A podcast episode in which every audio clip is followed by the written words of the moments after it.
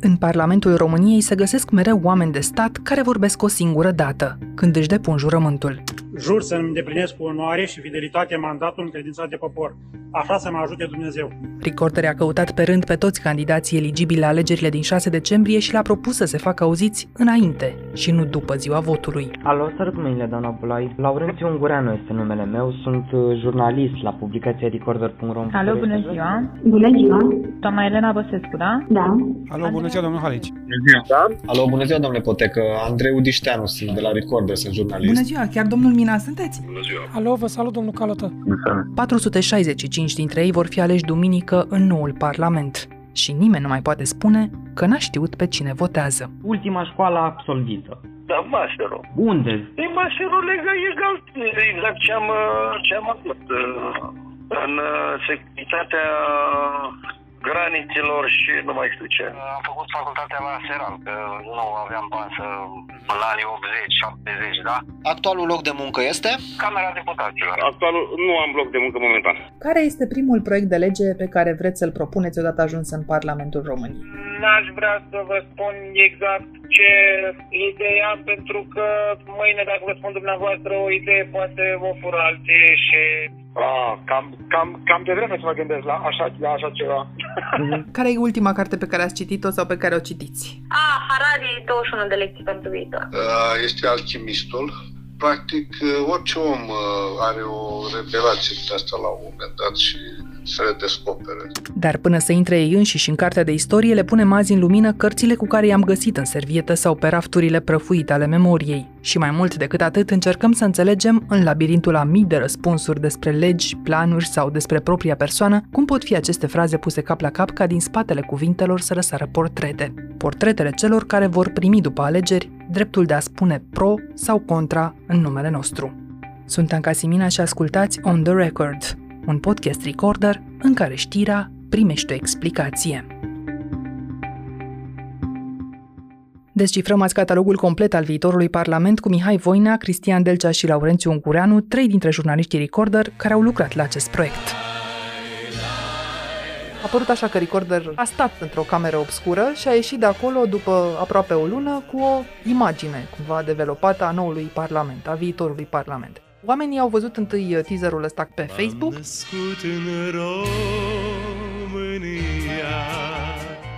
Și a părut că mai degrabă e o treabă amuzantă la mijloc. E o treabă amuzantă? Eu aș zice că nu e o treabă amuzantă, e o treabă foarte serioasă. Ideea acestei campanii a plecat de la o chestiune simplă.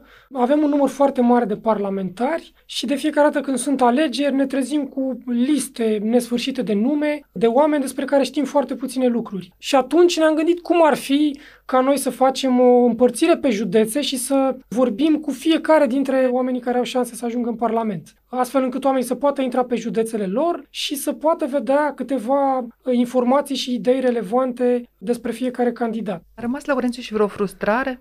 Sunt și oameni care au spus nu mulțumesc? Era un candidat de la Galați, actual primar al orașului Târgu Bujor. Eu le-am povestit băieților, uite, am făcut o nefăcută, am pierdut o înregistrare. Nu s-a mai înregistrat de la jumate încolo, nu s-a mai înregistrat. Ce să fac? L-am sunat, când l-am sunat a doua oră, eu pregătit să-mi pun cenușă în cap. Domnule Gâde, iertați-mă că uite, s-a întrerupt înregistrarea și el îmi spune, a nu, nu s-a întrerupt înregistrarea, am închis eu și apoi n-am mai răspuns. Trebuie să vă spun că eu sunt prea la început ca să dau interviuri. Pui de șoim și de viteaz Că vă dați seama că dacă aș pune ruba Zaconi la una dintre întrebările din și pe prima pagină ziarului să uite cine vrea să ajungă în Parlamentul României. Au fost și alte motive mai serioase de refuz? Mai serios decât teama, nu știu ce poate fi, iar teama asta s-a manifestat în multe feluri. Teama de deviaționism de la punctajul partidului, teama de nonconformism sub orice formă sau pur și simplu teama de a spune cartea care am citit-o. Teama de teama a nu de... avea controlul, de fapt. Teama de a ieși de la baie, Laurențiu. De ce te ferești să o spui? Sunt la baie, domnule, și auziți, nu? Sigur, sigur, dar pot să revin când sunezi dumneavoastră. Nu mai sun eu înapoi. Da, cred că principala chestiune pe care am avut-o noi în cap când ne-am gândit la campania asta a fost cum să facem să vorbim cu foarte mulți oameni și totuși să fie relevant. Pentru că, evident, când vorbești despre 500 de candidați, da, Nu-ți poți propune să faci anchete despre toți 500. Nu-ți poți propune să faci săpături în trecutul tuturor, da? să le faci niște portrete complexe. Și atunci ne-am gândit, băi, cum să facem totuși să reușim să vorbim cu aproape 500 de oameni și ne-am dat seama că vor fi niște discuții totuși scurte și prin telefon, dar să fie și relevante. Și atunci ne-am gândit la un set de întrebări standard, din care poți descifra puțin ce e în capul unui om. Da? Adică am pus uh, o întrebare care le ridică mingea la fileu să fie și demagogi. Am pus o întrebare despre uh, ultima carte citită pentru a vedea ce preferințe am în zona asta. Cumva am, am, am pus niște întrebări aparent simple, dar uh, după ce citești răspunsurile, îți poți da seama puțin cu ce fel de om ai de a face. Par niște întrebări simple, dar e foarte greu să te ascunzi în spatele lor. De exemplu, de ce e importantă întrebarea asta despre experiență, Cristi? Pentru tine mai e important câtă vreme vorbește bine, câtă vreme are priză la electorat? Da, evident că e important. Adică e important să știi că ai de-a face cu un om care înțelege Parlamentul sau să îți dai seama că omul ăla e pus acolo de cineva, de un baron local de cele mai multe ori și că habar n-are și că va fi acolo doar un om care o să ridice mâna când cineva de pe scaunul din față îi va face semn să ridice mâna sau să se abțină sau să voteze împotrivă. Ce să trecem la profesie? Jurist.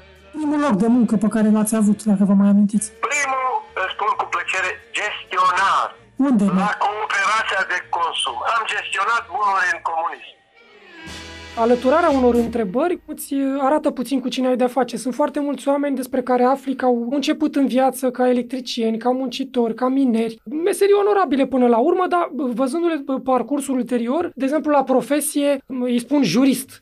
Primul loc de muncă pe care l-am avut a fost uh, muncitor la săpat șanțuri, dar sunt jurist. Așa afli că a făcut o facultate la bătrânețe, se recomandă jurist, dar n-a practicat niciodată nicio meserie care ține de domeniul juridic în momentul de față e primar și așa mai departe. Și încep un pic să-ți dai seama cu cine ai de-a face și încep să te întreb dacă un om uh, de genul ăsta poate să facă față în Parlamentul României. Am exemplu perfect uh, care să interesească ideea lui Mihai. E vorba de un uh, candidat la Camera Deputaților din județul Neamț. Primul loc de muncă este fotbalist la echipa Relonul Săvinești, uh-huh. iar acum se descrie analist politic, fără ca între perioada de fotbalist și perioada actuală să fi trecut un timp, uh, nu știu, relevant pentru pregătirea sa ca analist politic. Profesia ce vreți să trecem acolo? Uh, analist politic, în administrație. Mm-hmm. Eu sunt, uh, administrez două societăți în momentul de față. Și primul loc de muncă, vi mai amintiți? Da, a fost la Relonul Săvinești, când am jucat fotbal, eram primul loc de muncă, atunci am avut prima carte de muncă.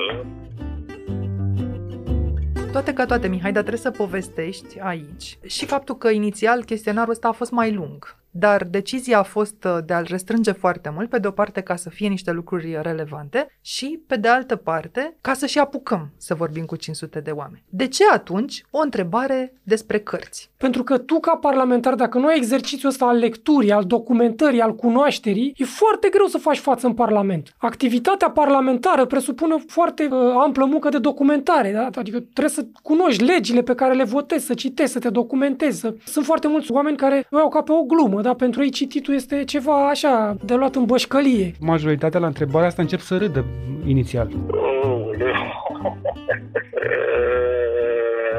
Sfânta Scriptură, ok. care o citesc permanent. Tipul ăsta de personaj citește Biblia. Când nu citești nicio carte, citești Biblia. Ultima carte pe care am citit-o, Planul Național de Investiții și Relansare Economică al Guvernului acuzi drept. Tu nu te-ai contaminat de chestia asta? Adică la a patra, a cincea încercare n-ai început și tu să râzi punând ba da. această întrebare? Ba da, așa am făcut, ca să-i fac să nu se simtă chiar atât de inadecvați totuși. Mie mi se pare că nu atât răspunsul în sine la întrebarea asta, care e ultima carte pe care ai citit-o e relevant, ci felul în care candidații dau acest răspuns. Adică poate părea o glumă, dar nu e o glumă, pentru că în discuțiile telefonice practic poți calcula distanța la care se află candidatul atunci când vorbește cu tine la telefon de biblioteca personală. Și distanța dintre neuroni în același timp ca să facă o sinapsă.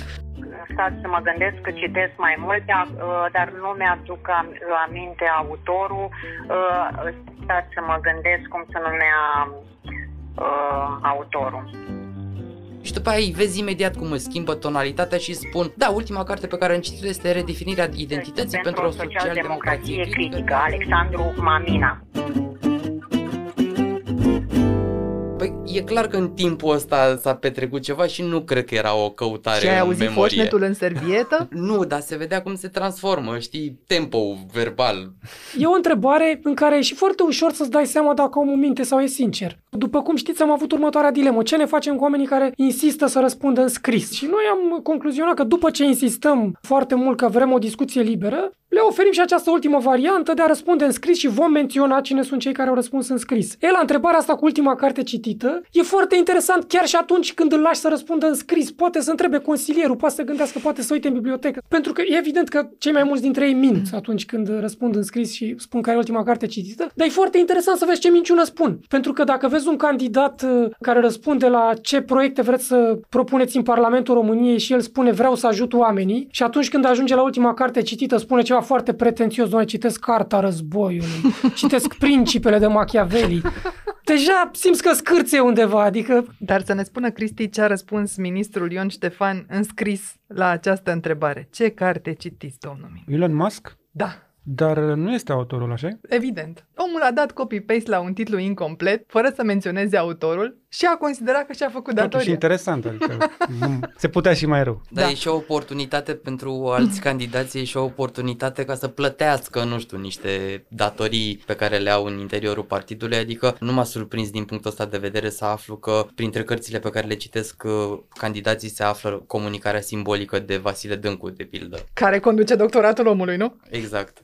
Sau uh, colegul de partid tocmai mi-a dat o carte. Îi mulțumesc foarte mult. E și bunul meu prieten, am citit-o cu bucurie. Și curiozitatea profesională, ce să... Adică dacă și la întrebarea asta încerci să te pui bine cu partidul, atunci că la toate celelalte întrebări sunt unii săraci care spun nu pot să vă spun ce proiect am pentru că trebuie să fiu în linia partidului. Nu pot să vă răspund cum aș vota la introducerea educației sexuale în școli pentru că trebuie să întreb partidul. Dacă și la ultima carte citită încerci să te pui bine cu partidul, înseamnă că ești bun pentru meseria de politician în România. Ai viitor. Ultima carte care am citit-o este legată de, este în, pe engleză, este o lucrare de, de doctorat a unei colegi de ale mele, care pe aia am citit-o, este ultima carte. Puneam întrebarea asta și la final și până la, ajungeam la întrebarea asta, ne cam dădeam seama cu ce tip de om discutăm și ne dădeam seama cât de greu va pica întrebarea asta, așa ca o ghilotină. Și mai adăugam de multe ori, domnule, ultima carte citită, dacă mai aveți timp de citit, că... și parcă atunci îi întindeai un colac de salvare. Omul spunea imediat, nu mai am timp, domnule, de așa ceva. Da? E campanie și au fost atâtea dar anul ăsta. Mi-a spus, cred că domnul Olar de la, de la Alba mi-a spus că, domnule, cine spune că citește cărți și romane, vă minte, domnule.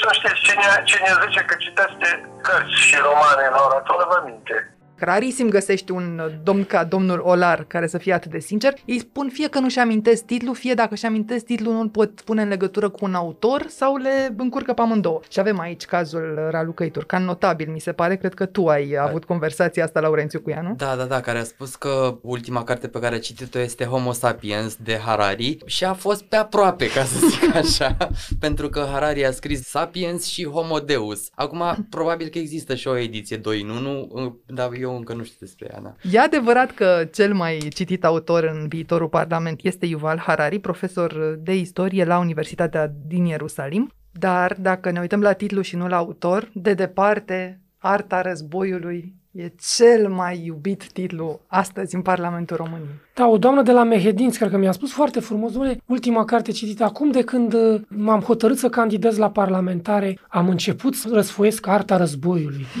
adică ea a prezentat-o ca și cum ar fi o carte de căpătâi a unui politician. Noi nu poți să aspiri la un loc în parlament dacă n-ai arta războiului la bază. Doamna a spus arta războiului și a întrebat de Sun Tzu. Și a spus, cine?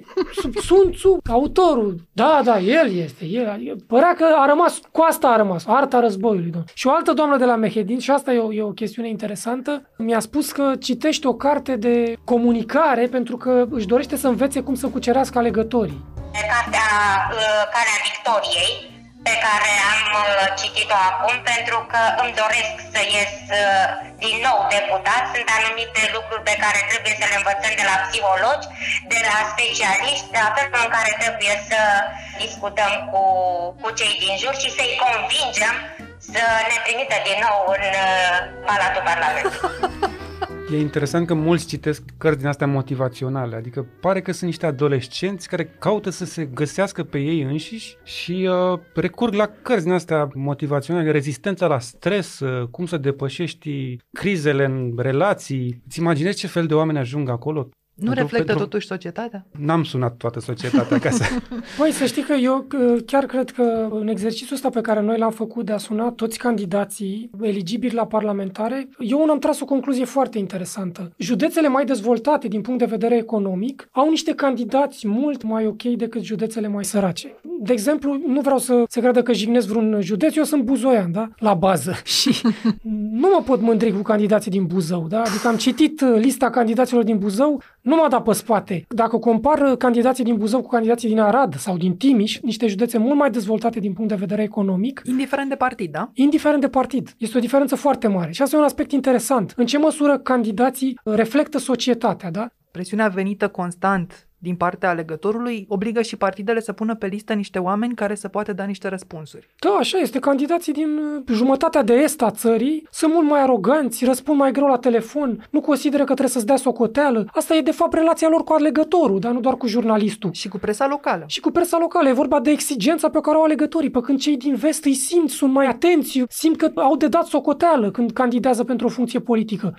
Cei din- de la Vaslui, de la Botoșan, de la Buzău, Galațiu, nu au nicio treabă, domnule. Ce să vă răspundem noi? Cine sunteți voi să ne întrebați pe noi ce expertiză avem? Cine sunteți voi, domnule? Da? Adică asta e atitudinea lor. Dacă tu ca cetățean nu ești exigent cu oamenii politici, dacă te bucuri că vin la tine la poartă să-ți dea un pliant, în loc să fii exigent cu ei, vei avea candidații pe care îi meriți. Eu am remarcat un caz foarte interesant, dar este domnul Marian Țachianu de la Dâmbovița, da? membru PSD.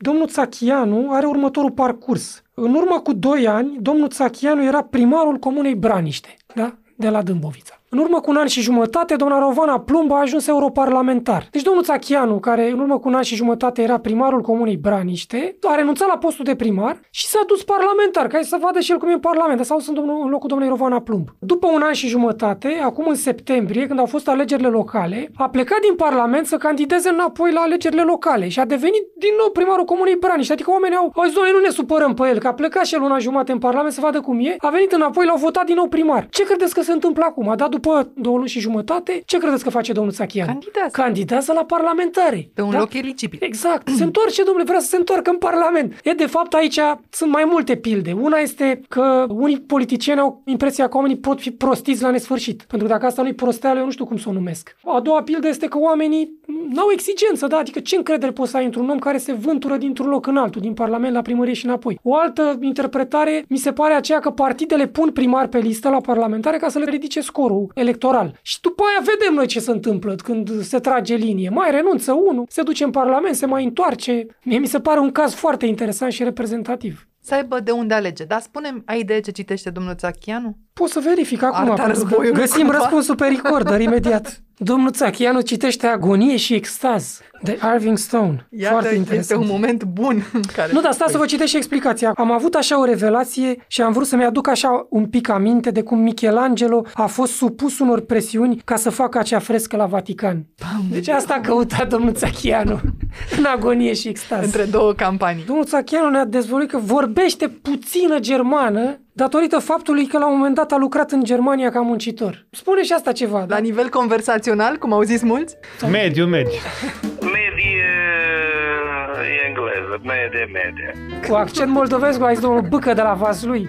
În conversație folosesc uh, engleză, dar având accentul uh, moldovenesc, uh, până nu o voi folosi cursiv astfel încât să nu mă fac erori cu pronunția, voi rămâne la nivel uh, de începător. Tu ce înseamnă și accentul ăsta? Tu să stăpânești bine o limbă străină și accentul te trage în jos Să la te rupă nivel de accentul. începător. Nu am ce să fac. Mai zic ceva de la domnul Țachianu, care când a ajuns în Parlament acum un an și jumătate, a zis, domnule, în primul rând e foarte greu să te înveți un pic cu clădirea pe acolo. Zice, eu nu că aș fi dezorientat. Când eram tânăr, chiar câștigam concursuri de orientare turistică. Dar vreau să vă spun că în Parlament m-am rătăcit de multe ori la început. Deci, iată, și asta e o problemă. Ajungi în casa poporului și te rătăcești pe acolo. Se poate împrieteni cu domnul Leaua, care, candidat la Covasna, a pus umărul la Casa Poporului, a făcut lifturile de acolo, mi-a mărturisit cum pe vremurile alea Militarii în termen, cum era și domnia sa, jucau fotbal noaptea în sala mare a plenului de azi.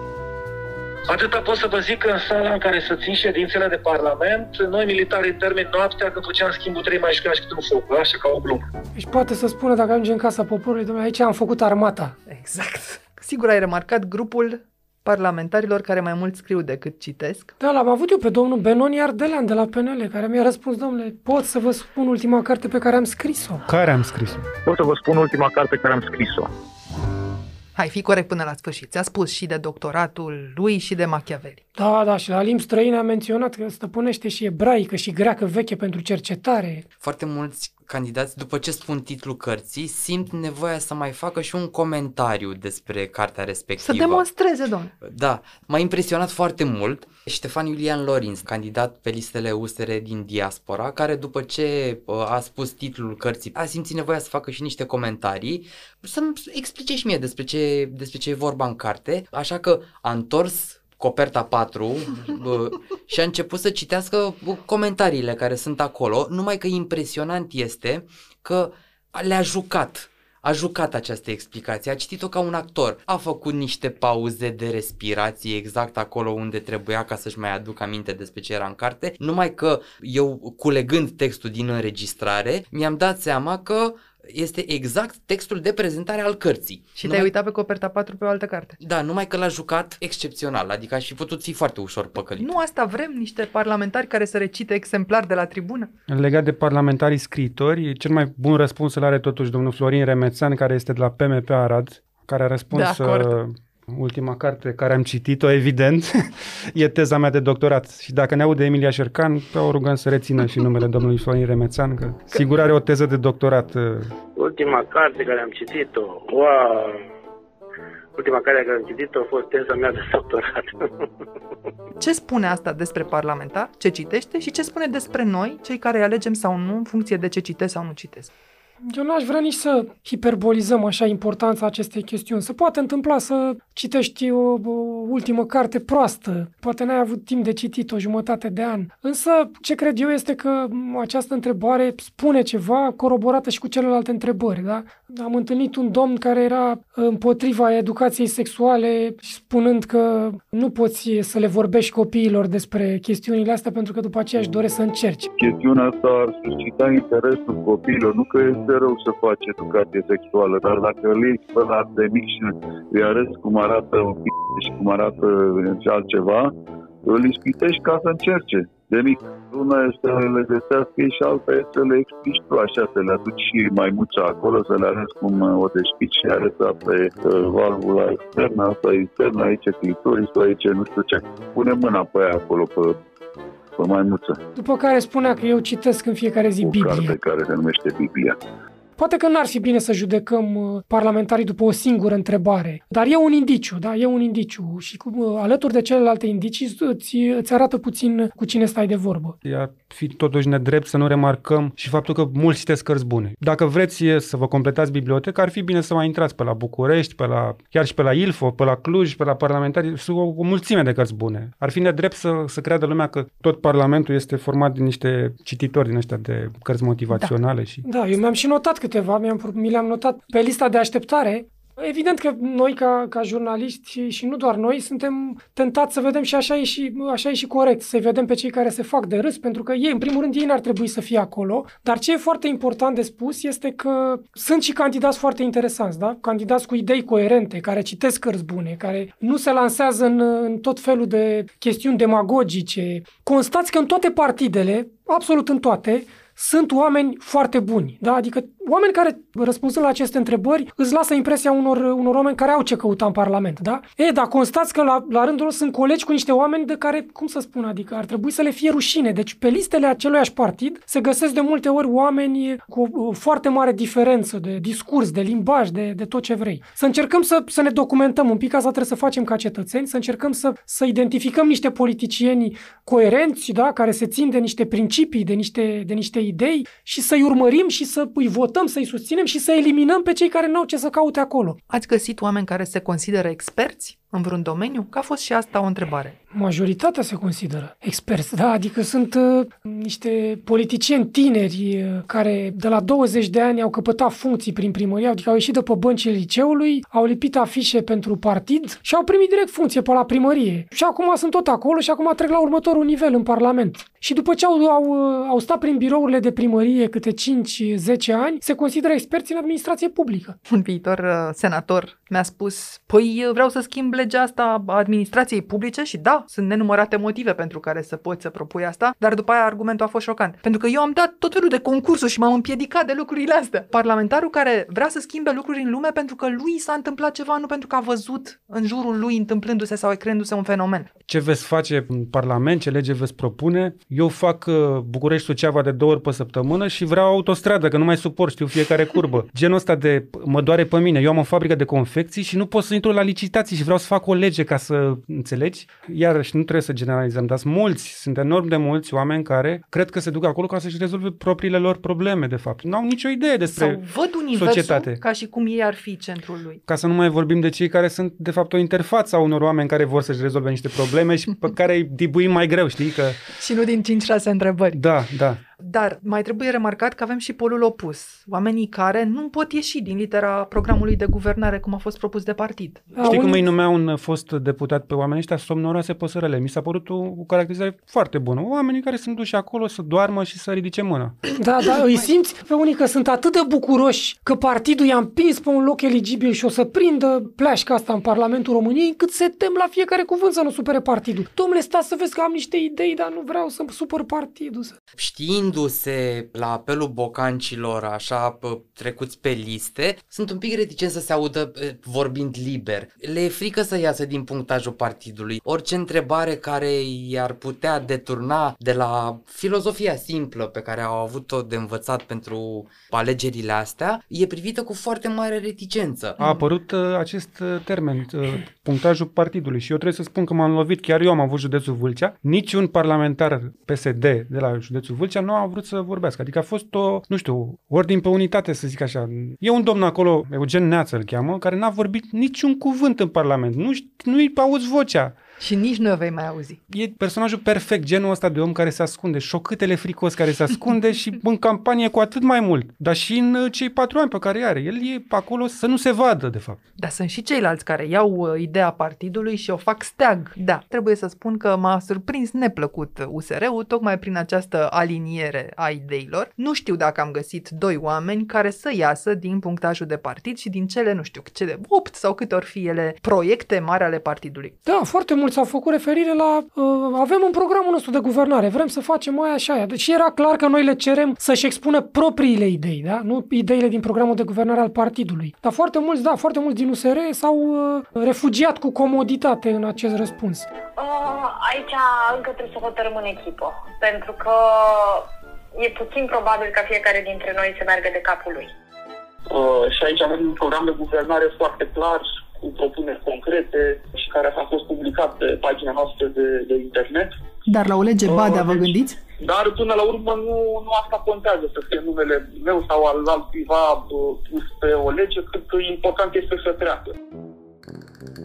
A fost o întrebare legată de pandemie și n-a fost pusă întâmplător, pentru că, într-adevăr, parlamentarii n-au avut mare lucru de făcut în pandemie, dar au fost niște observatori ai problemelor din societate și noi tocmai asta ne-am dorit să vedem din ce unghi au privit ei toată criza. Ați găsit oameni care să identifice cu adevărat probleme și mai ales care să aibă măcar o idee vagă despre o soluție? Mi se pare că întrebarea asta a fost mai degrabă speculată politic, pentru că e foarte ușor să arăți niște nereguli, adică e foarte ușor să arăți cu degetul către niște nereguli, e foarte greu să dai soluții. Soluția pe buzele celor mai mulți cu care am vorbit eu era să nu se mai întâmple așa, să nu se mai facă așa. Întrebarea necesită un răspuns destul de larg.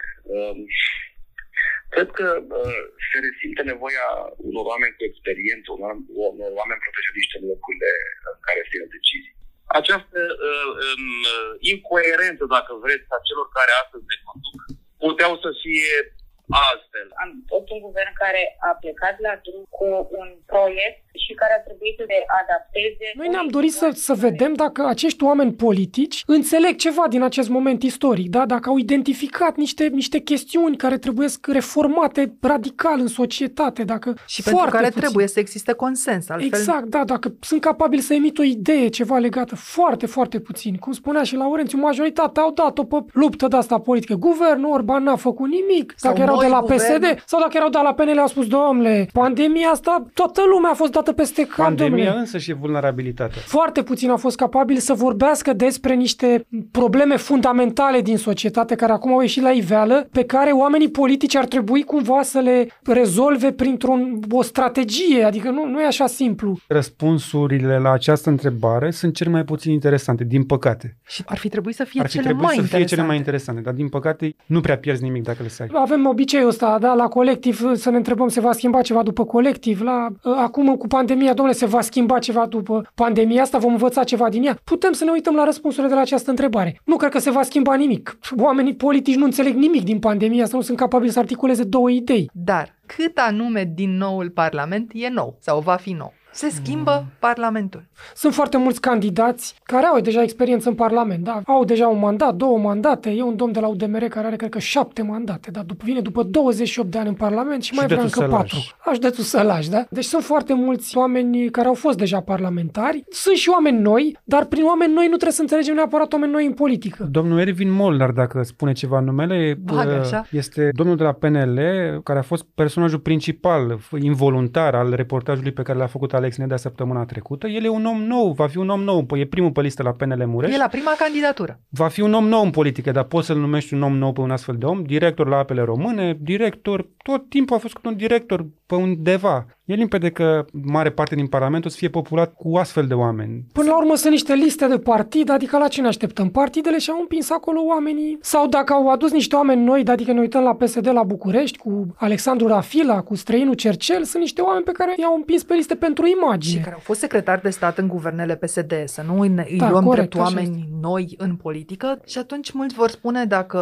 este să continui eu ideea ta, de ce să mai merg la vot? Voi care ați trecut prin uh, toate aceste dosare de candidatură, aveți motive să ieșiți duminică la vot, Cristi? Da, dar sfatul nostru este ca oamenii să nu se oprească din lectură la județul lor sau la orașul lor. Adică să parcurgă harta asta dacă pot în întregime. Pentru că um, e posibil să ai această dilemă. Am trei candidați care îmi plac, trei candidați care nu-mi plac. Ce fac? Pe cine votez? Și atunci decizia trebuie să o iei văzând uh, țara dintr-o perspectivă foarte înaltă și să încerci să faci diferența în felul ăsta. Și cred că legat de participarea la vot, oamenii nu trebuie să se uite doar pe răspunsurile pe care le găsesc în materialele noastre, trebuie să conștientizeze și importanța pe care o vor avea acești oameni, da? importanța funcțiilor pe care uh, le vor avea. Adică Parlamentul României e foarte important, are foarte, foarte multe pârghii și dacă te uiți și vezi câți oameni nefrecventabili sunt uh, printre candidați, atunci măcar ai datoria de a ieși la vot și de a vota măcar rău cel mai mic, da? De a-i ține departe de funcțiile astea pe cei mai nocivi și de a aduce în funcții pe cei mai puțin nocivi dacă nu găsești un, nu-i găsești pe unii care te convin. Oamenii nu trebuie să intre în această abordare facilă, toți politicienii sunt o apă și un pământ. Nu, sunt și oameni politici cu idei interesante la toate partidele. E cumva și datoria noastră ca cetățeni să ne documentăm și să identificăm pe cei care merită votați. Nu găsesc niciun argument împotriva participării la vot. Dar Iar... Parlamentul ăsta îți dă speranță? Tin să cred că sunt foarte mulți oameni care sunt pesimiști și spun, domnule, România nu s-a schimbat, n-a făcut. Dacă ne uităm pe lista asta de candidați, chiar și așa cum e ea, și ne uităm la componența vechiului Parlament, cred că poate fi un pas în față, da. Speranță nu în sensul că vom avea un Parlament perfect și că gata, vom avea niște legi impecabile și speranță că componența Parlamentului poate fi mai bună decât cea anterioară. Până la urmă, asta e, trebuie să acceptăm că o țară progresează mai degrabă prin pași mărunți decât prin niște salturi din astea. Uriașe. Da. Și poate că și cu ajutorul unui astfel de articol de presă vei putea nu doar să-i votezi mai informat pe oamenii ăștia, ci pur și simplu să ții socoteala realizărilor lor, să poți să-i tragi la răspundere peste un an, peste 2 ani, peste 3 ani, indiferent că sunt buni sau că sunt răi, ei s-au prezentat într-un fel și acum responsabilitatea ta de cetățean, responsabilitatea noastră de ziariști este să rămânem cu ochii pe ei, pur și simplu, în continuare. Ca să concluzionez, lucrând la proiectul ăsta mi-a venit în minte o piesă hip-hop al lui Racu, dacă știți, cantautorul Racu, și are un refren care spune e multă faună ce umblă cheaună. Aici la noi. E multă faună ce umblă cheaună. aici la noi. Am simțit că se scurg zoaie pe mine de multe ori lucrând la chestia asta, dar tot Racu spune că sunt și câțiva care luptă în refrenul ăsta. Câțiva luptă aici la noi. Și pentru ăștia câțiva care luptă, cred că trebuie și noi să mergem la vot. Aici la noi.